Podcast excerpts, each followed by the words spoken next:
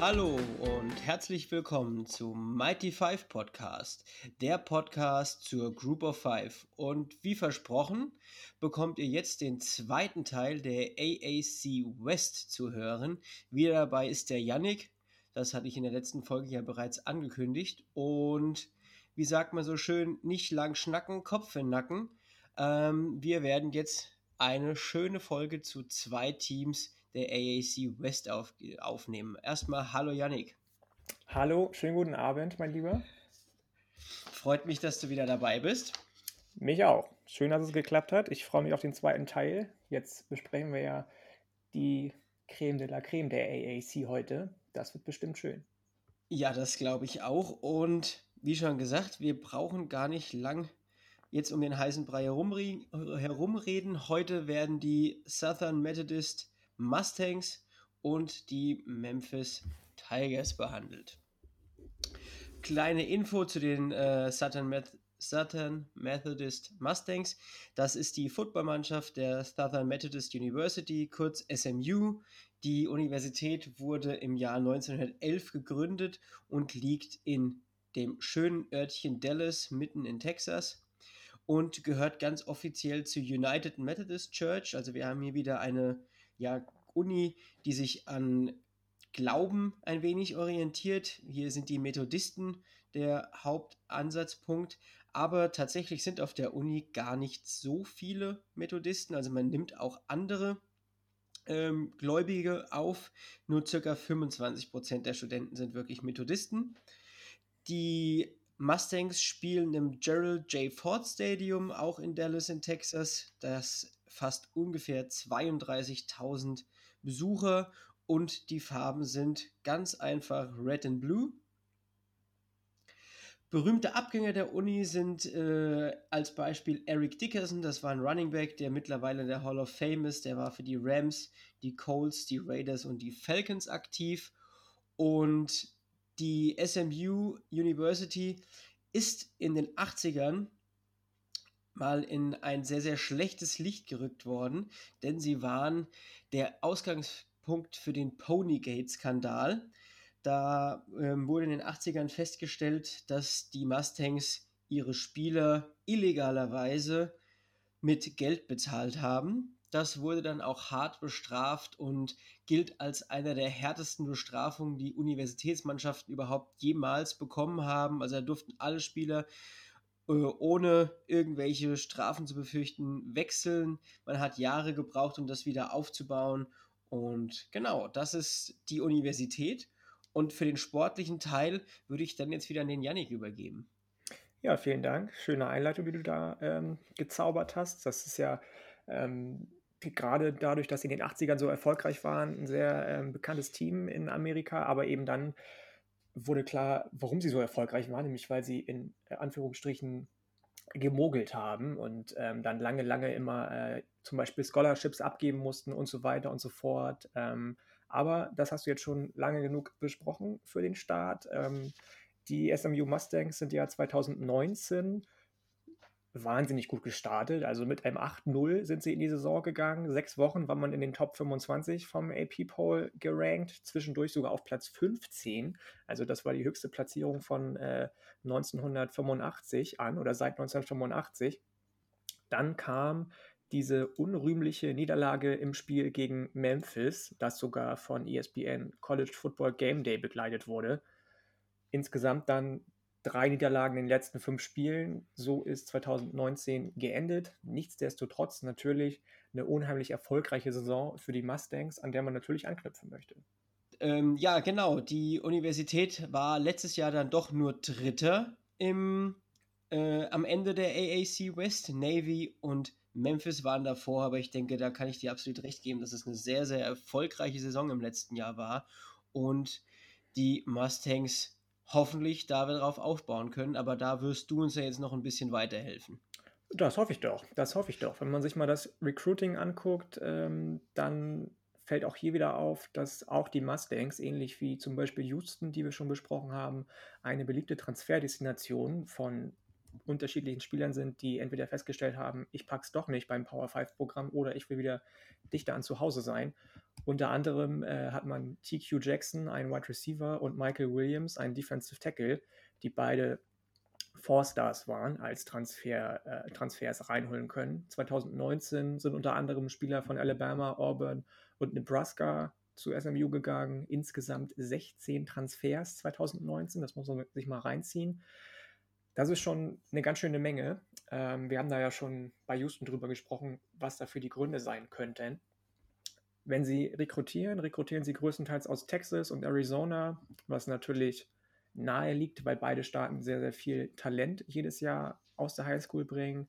Ähm, zwanzig einundzwanzig hat man einen Top hundert Spieler, den Nummer vierundneunzig Overall-Spieler Qu- Preston Stone als Quarterback an Land gezogen. Das ist als äh, Group of Five Team natürlich erstmal eine Ansage. Und wenn ich mir einen Spieler raussuchen müsste, der zwanzig zwanzig als Freshman to Watch gilt, dann ist das definitiv Junior A O, ein Defensive End aus Frankreich, der eigentlich zu Nebraska committed war, dann aber dieses Commitment wieder gelöst hat und zu S M U gegangen ist.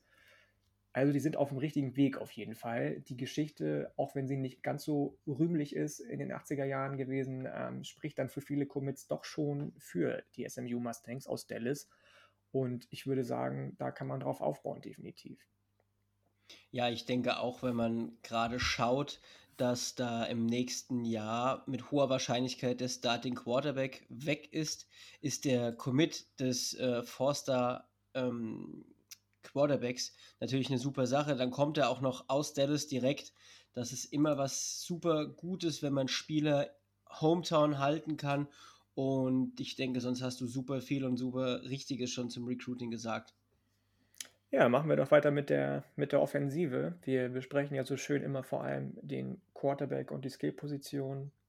Ähm, die O-Line kommt auch noch gleich. Auf Quarterback hat man Shane Buechele, würde unser werter Kollege Julian Barsch jetzt sagen. Ich weiß gar nicht, ob man Buechele sagt oder Buechele oder was auch immer. Vielleicht kannst du mir da weiterhelfen. Ich wäre jetzt bei Buechele gegangen, aber da wäre, glaube ich, ein O U dazwischen. Von daher würde ich eher Buechele mitgehen. Wir gehen da mit bei Julian, du gehst da mit, alles klar. Dann sagen wir das so.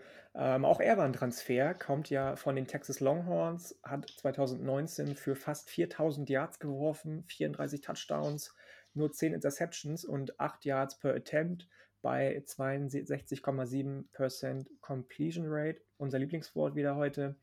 Ähm, hat First Team All A C C, A A C Honors bekommen. Also der hat schon ordentlich abgerissen für S M U und das Programm geführt. sechzehn Completions mit mindestens vierzig Yards, das waren die acht meisten gesamtnational. Und obwohl er erst zwanzig neunzehn das erste Mal gestartet ist und zwanzig achtzehn sitzen musste, war er zwanzig neunzehn schon Teamkapitän. Ich wiederhole mich, auch das spricht für ihn und ähm, vielleicht ja auch für seine Coaches, für die Head Coach, für den Head Coach, für die Position Coaches. Ähm, auf jeden Fall ein ganz, ganz spannender Typ, den man, falls eine Draft oder ein Draft stattfinden sollte, zwanzig einundzwanzig im Auge behalten sollte. Ja, ich denke gerade hier hat Sonny Dykes, der Head Coach, viel geleistet, wer aus so einem jungen Mann so viel rausholen kann und dann wirklich solche, so ja, so super gute äh, Stats und Zahlen auflegt, da ja, ist das jemand, den man, ich glaube, auch für den Draft nächstes Jahr schon im Auge behalten kann. Da sind wir jetzt in den meisten Folgen noch gar nicht drauf eingegangen. Das wird dann in der Saison, sofern sie denn stattfindet, mal wieder, ähm, immer wieder dazukommen. Aber ich glaube, hier ist jemand, da muss man ein Auge drauf haben. Und der wird ja wahrscheinlich dann nächstes Jahr auch schon weg sein. Ich ja. gehe davon aus. Er ist ja schon Redshirt Senior jetzt in der kommenden Saison. Ja, da müsste schon viel passieren, dass er noch ein Jahr bleiben darf. Auf jeden Fall, auf jeden Fall. Wenn wir uns die Running Backs angucken, wird das Ganze ein bisschen kritischer. Die beiden Workhorse Running Backs Xavier Jones und Kimon Freeman sind weg. Man bekommt Ulysses Bentley den vierten und Sophomore T J McDaniel, die wahrscheinlich Nachfolger werden, auf den Starting-Positionen zurück. Ich bin nicht ganz so überzeugt. Dahinter könnten dann auch Timmerick Williams äh, Chancen eingeräumt werden auf Spielanteile, der Sophomore ist. Aber da muss man sehen, ähm, bei den Wide Receivern sieht das Ganze ein bisschen besser aus.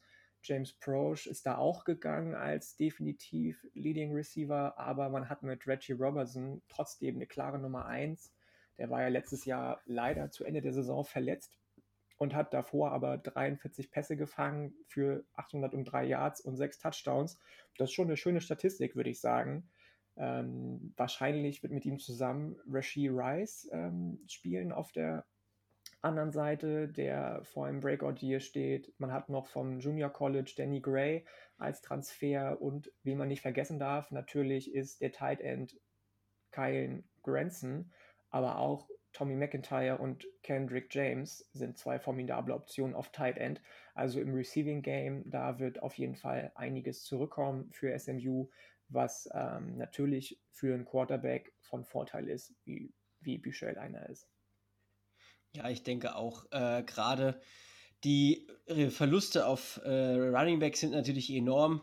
Da listet ähm, die Athletic das Ganze bei sage und schreibe dreiundzwanzig Prozent, die dann nur zurückkommen. Das ist schon huh, knapp, aber man ist super aufgestellt dahinter. Ich denke auch, dass gerade die beiden Sophomores bzw. der Redshirt Freshman, das ist ja vom, vom Jahr her in der Uni das Gleiche, nur dass der eine halt ein Jahr nicht gespielt hat, da viel übernehmen können.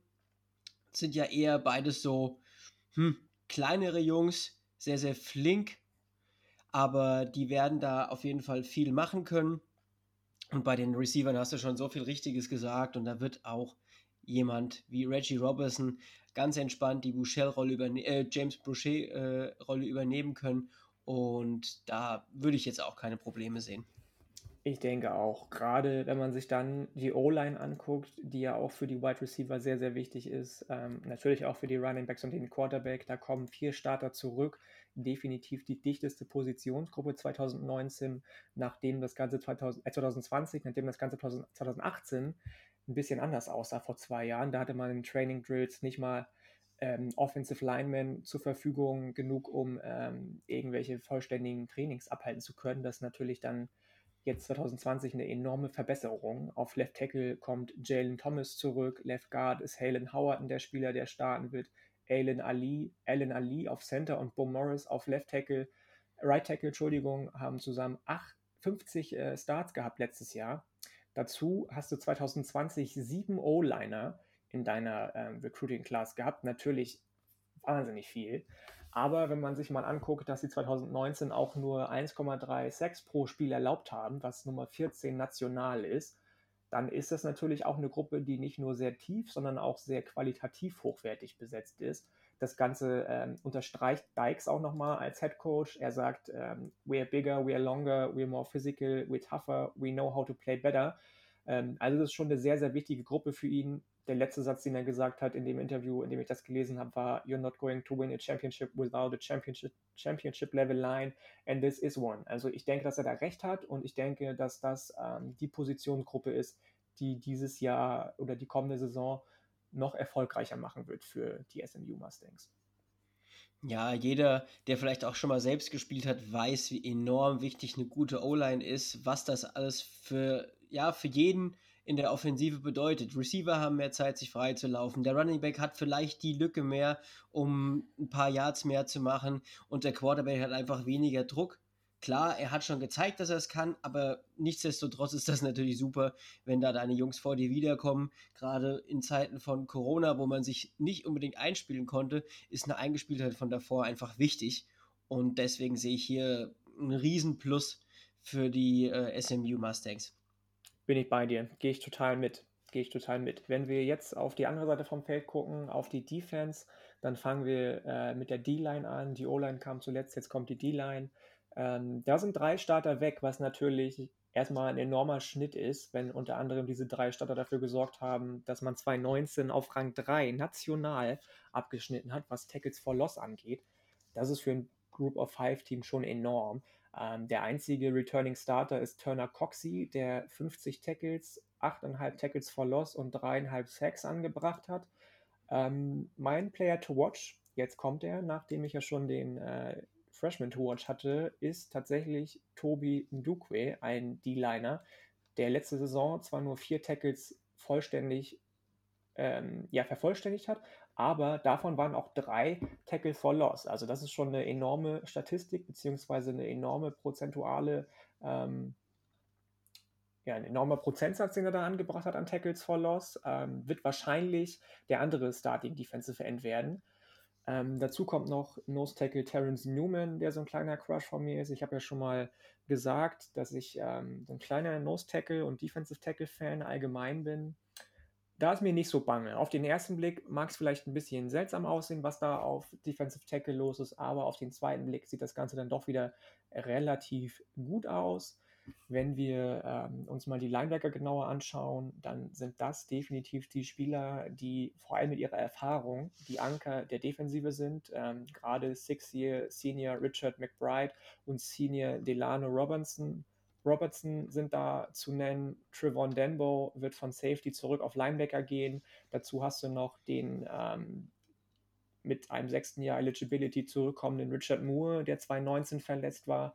Auch da bin ich sehr, sehr guten Mutes, dass S M U eine gute Unit haben wird. Und wenn man sich zuletzt, was die Position angeht, die Defensive Backs anschaut, ähm, dann ist da eigentlich die Positionsgruppe, bei der noch am wenigsten feststeht, wer starten wird. zwanzig neunzehn hat man die acht meisten dreißig Yards oder mehr Plays erlaubt. Das ist dann natürlich wieder, wenn man sich auf der anderen Seite anguckt, was die D-Line, äh, die Front gemacht hat, nicht so gut.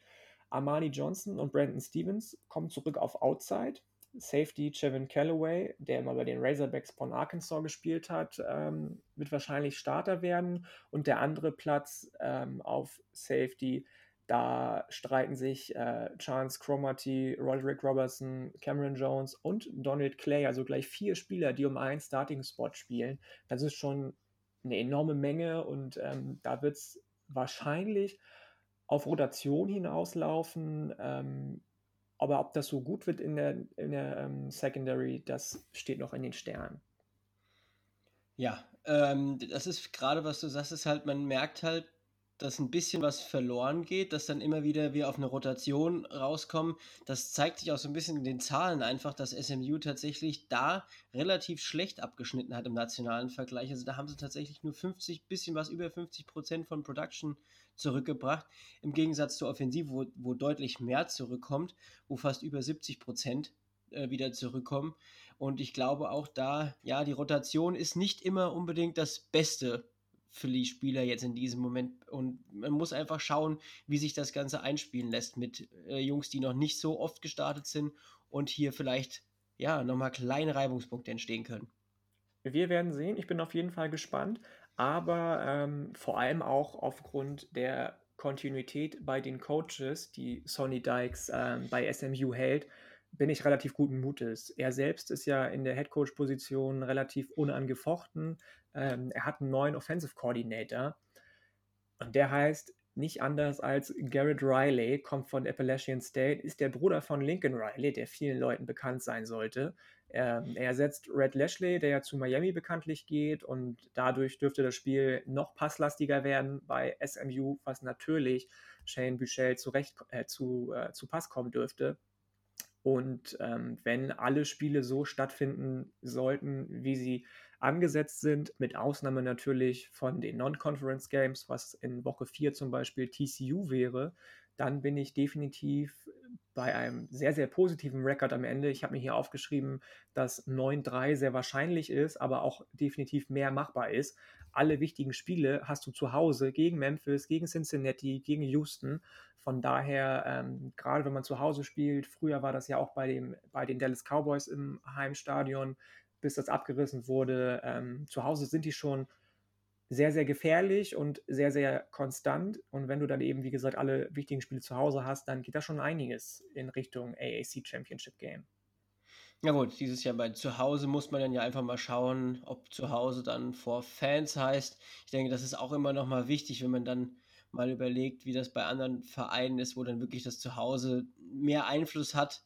Das wird vielleicht dieses Jahr auch ein bisschen wegfallen, aber trotzdem ist da definitiv wieder sehr viel drin. Ich finde das auch immer faszinierend. Wir vergessen das so ein bisschen, wenn wir uns diese Zahlen von College Quarterbacks angucken, dass da einfach auch teilweise drei Spiele weniger sind in der Saison. Je nachdem, ob man in, in ein Bowl-Game kommt, ähm, sprechen wir teilweise von nur zwölf Spielen. Und da finde ich diese Zahlen von Buechele zum Beispiel mit fast viertausend Yards schon sehr beeindruckend eigentlich, was das an, an Menge ist, angeht. Und wenn wir jetzt überlegen, da wird wahrscheinlich noch mehr gepasst, ist da einfach auch viel für ihn drin. Auf jeden Fall, da bin ich ganz bei dir. Ich freue mich auf jeden Fall auf die Saison von S M U und ich muss sagen, ich habe während des Recherchierens äh, so einen kleinen Crush für S M U entwickelt. Also auch wenn die Historie vielleicht ein bisschen fragwürdig ist in den achtzigern, aber mir gefällt das Team sehr, sehr gut. Naja, sie waren wahrscheinlich eine der wenigen, die sich aus Versehen nochmal erwischen lassen. Wahrscheinlich das, wird es so sein. Ja, genau. Nein, super. Ähm, mein Players to watch, den haben wir jetzt eben ganz vergessen, wäre Reggie Robertson, der Wide Receiver, der sich ja letztes Jahr leider verletzt hat. Da bin ich einfach gespannt, ob er da die Pace von letztem Jahr wieder aufnehmen kann und der nächste Wide Receiver für die N F L von S M U wird. Ich denke, das wird er schaffen. Also da bin ich so gut wie ähm, vorbehaltlos, dass er das schafft. Also der ist so gut gewesen, bis er verletzt war. Ich denke, dass er das Welche Runde wird man natürlich sehen, aber wenn er das Level aufrechterhalten kann, wenn er Buechels Number One, Number One Receiver wird, wovon ich ausgehe, und Buechele sein Level halten kann, dann sehen wir auch den in Runde drei, vier meinetwegen, wenn nicht sogar noch höher. Super, da sind wir ja echt der gleichen Meinung. Ich würde sagen, wir schauen uns mal den Champion an, oder? Lass uns auf Memphis gehen. Genau, die Memphis Tigers sind das Footballteam der University of Memphis, gegründet neunzehnhundertzwölf. Die Uni liegt in Memphis im Bundesstaat Tennessee, wird von ungefähr zweiundzwanzigtausend Studenten besucht. Die Farben sind blau und grau und man trägt seine Spiele im Stadion, äh, im Liberty Bowl Memorial Stadium aus. Und, Achtung, bekannte Alumni sind neben drei Runningbacks, die Henderson, Pollard oder Gibson heißen, auch der sagenumwobene Paxton Lynch, für den John Elway im zweitausendsechzehner Draft, müsste das gewesen sein, extra in die erste Runde getradet ist. Und man kennt vielleicht auch noch Dontari Poe, der schon an dieser Universität war. Die Memphis Tigers haben, wie wir es eben gesagt haben, letztes Jahr die A A C komplett gewonnen. Also die auch den West-East-Vergleich mit zwölf zwei haben sie das Ganze gewonnen. Man hat dann im Bowl-Game, im New Year's Six Bowl gegen Penn State neunundfünfzig zu sechsunddreißig verloren. Hoffentlich habe ich mich jetzt nicht völlig vertan. Aber ja, das sind die Memphis Tigers. Die Memphis Tigers sind auch eines der Teams, die einen neuen Headcoach haben. Das ist nämlich Ryan Silverfield. Ryan Silverfield war letztes Jahr noch hauptsächlich für die äh, O-Line zuständig, hat dann für Mike Norwell übernommen vorm Bowl-Game. Norwell hat sich schon nach der regulären Saison quasi für Florida State entschieden und dann hat äh, Ryan Silverfield direkt nach der Regular Season übernommen und hat den Bowl auch schon als, als Head Coach gemacht, war da zwar noch Interims Head Coach, ist dann aber befördert worden und ist jetzt der neue Head Coach von Memphis, ist auch schon sehr lange da gewesen in verschiedenen Positionen. Bei der Recherche stand so schön, er hat lange genug in der zweiten Reihe gewartet, um jetzt in die erste Reihe zu treten. Das fand ich eigentlich ein ganz schönes, äh, ein ganz schönes, ja, ein ganz schöner Vergleich, beziehungsweise ja einfach um mal zu schauen, wer er ist. Er ist einer der wenigen Headcoaches jetzt in der äh, N C A A, der selbst nicht gespielt hat. Die meisten Coaches haben irgendwie mal eine Vergangenheit als Spieler oder wenn auch nur kurz, aber er hat das selbst nie. Er war auch immer nur in der, war vorher auch an der Highschool Trainer. Genau, und er ist jetzt der Headcoach bei den Memphis Tigers. Er hat dann einen neuen Offensive Coordinator und Q B-Coach bekommen. Das ist Kevin Jones, der war vorher bei Texas Tech und ist damals mit Kingsbury äh, gegangen worden, als da die neuen Coaches kamen. Und der neue D C ist Mike MacIntyre, der war letztes Jahr Defensive Coordinator bei Ole Miss und davor war er bei Colorado Head Coach fünf Jahre lang. Also er hat auch sehr, sehr viel Erfahrung sich ins Boot geholt. Und eben musste ich, ich musste dann nochmal schnell während unserer Aufnahme nachgucken, ob Tommy MacIntyre, der Spieler bei S M U, vielleicht mit Mike verwandt ist. Das konnte ich aber leider nicht rausfinden. Hätte mich doch ich habe es auch nicht rausfinden können, tatsächlich. Scha- Schade. Ist, ist, ist, ich, ich bin echt drüber gestolpert, habe gerade ja, nochmal ja, nachgeschaut. Aber gut, halb so wild. Das werden wir vielleicht nochmal nachreichen können. Um jetzt gerade mal aufs Recruiting zu kommen, hier sind wir so von den Sphären ähnlich tatsächlich wie bei S M U, meistens so zwei Plätze besser wie, wie S M U. zwanzig achtzehn waren sie Nummer einundachtzig im Land, in der A A C Zweite, zwanzig neunzehn dann die siebenundsechzig in A A C Zweite und zwanzig zwanzig waren sie fünfundsechzigster national und in der A A C auch wieder Zweite, also man war da sehr ja, konstant einfach. Eine der wenigen Colleges, das dieses Jahr gar nicht so viele Transfers hatte, man hat tatsächlich nur einen und neunzehn Commits und die, die beiden sind ja auch höchsten, alle in Texas gelandet. Ja, genau. Und die beiden höchsten äh, Commits sind tatsächlich JUCO-Trans, also JUCO-Spieler, ähm, Junior-College-Spieler und man hat relativ ja, weit gestreut äh, rekrutiert. Man hat zwar auch vier Spieler aus Tennessee bekommen, aber Arkansas, Louisiana, Mississippi jeweils noch drei. Von daher ja, ist das sehr, sehr breit gestreut.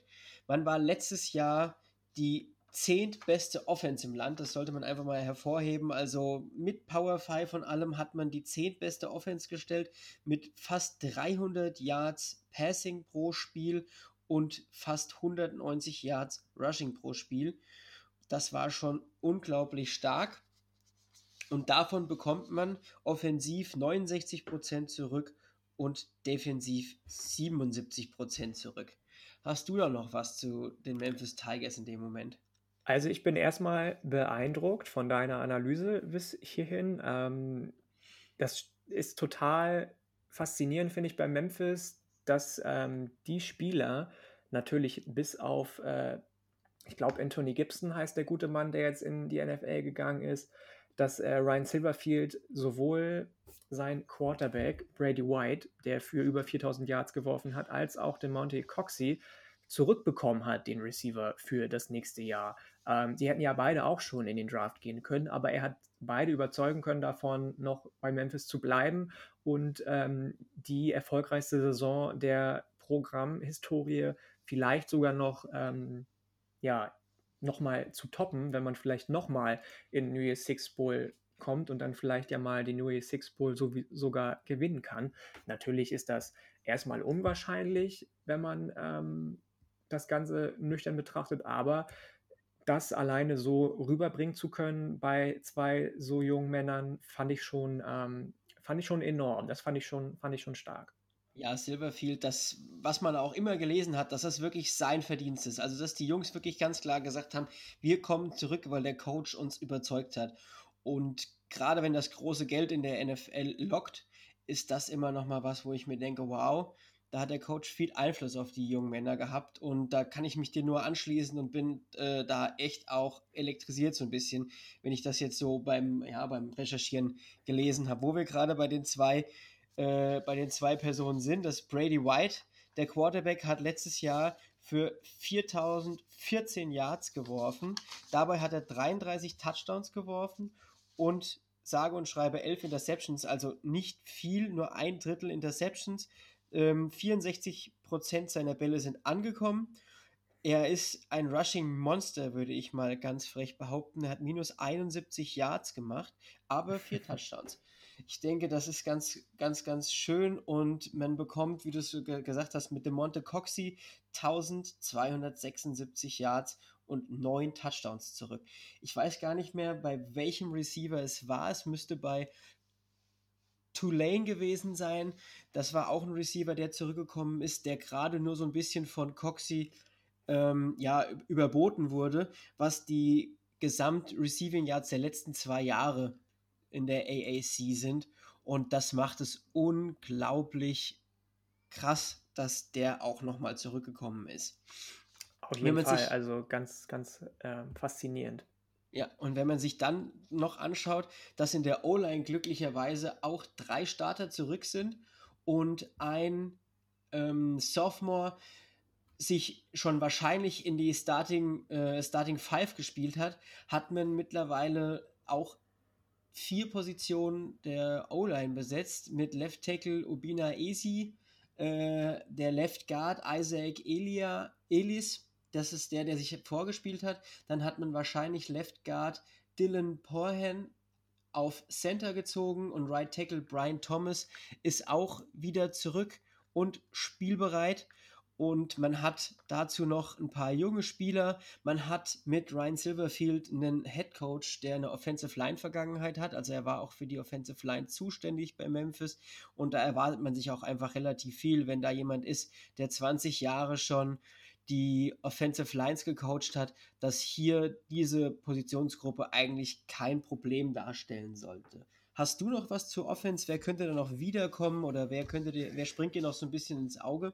Also ich muss sagen, bei Memphis, äh, ich habe mir tatsächlich auch einen Spieler rausgesucht, äh, den ich, den ich spannend finde, aber ähm, ich bin viel mehr fasziniert, dir wird es, glaube ich, ähnlich gehen, wenn ich das alles so mitbekomme, von den, äh, von den Coaches tatsächlich. Also ähm, dass Ryan Silverfield da mit äh, MacIntyre jemanden installiert hat, der schon nicht nur zwanzig Jahre O-Line-Erfahrung hat, sondern auch zehn Jahre Head-Coach-Erfahrung, sind für mich fast noch viel eher die beiden Coaches, die Puzzlestücke für Memphis in der kommenden Saison.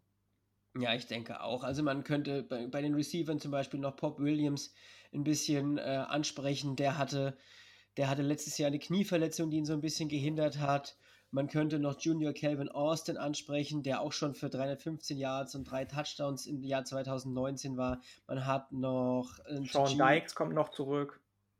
Genau, also da ist auch noch ganz viel zurück. Das darf man auch alles nicht vergessen. Den, der Shane Dykes ist ja der Tight End gewesen, genau. Genau. Und hier, denke ich, sollte die Offense gar kein großes Problem sein. Und wie du schon gesagt hast, die Coaches, das ist schon sehr, sehr wichtig. Und das... ja, sieht man manchmal auch gar nicht, wie viel Einfluss die dann doch auf die Jungs haben. Richtig, richtig. Mein Player to Watch kommt aber gleich in der Defense. Dein Player, das, da bin ich ja total gespannt, weil die Defense sieht auch, wenn man so ein bisschen auf die Zahlen guckt, relativ gut aus. Es kommt eigentlich überall Starting-Material zurück.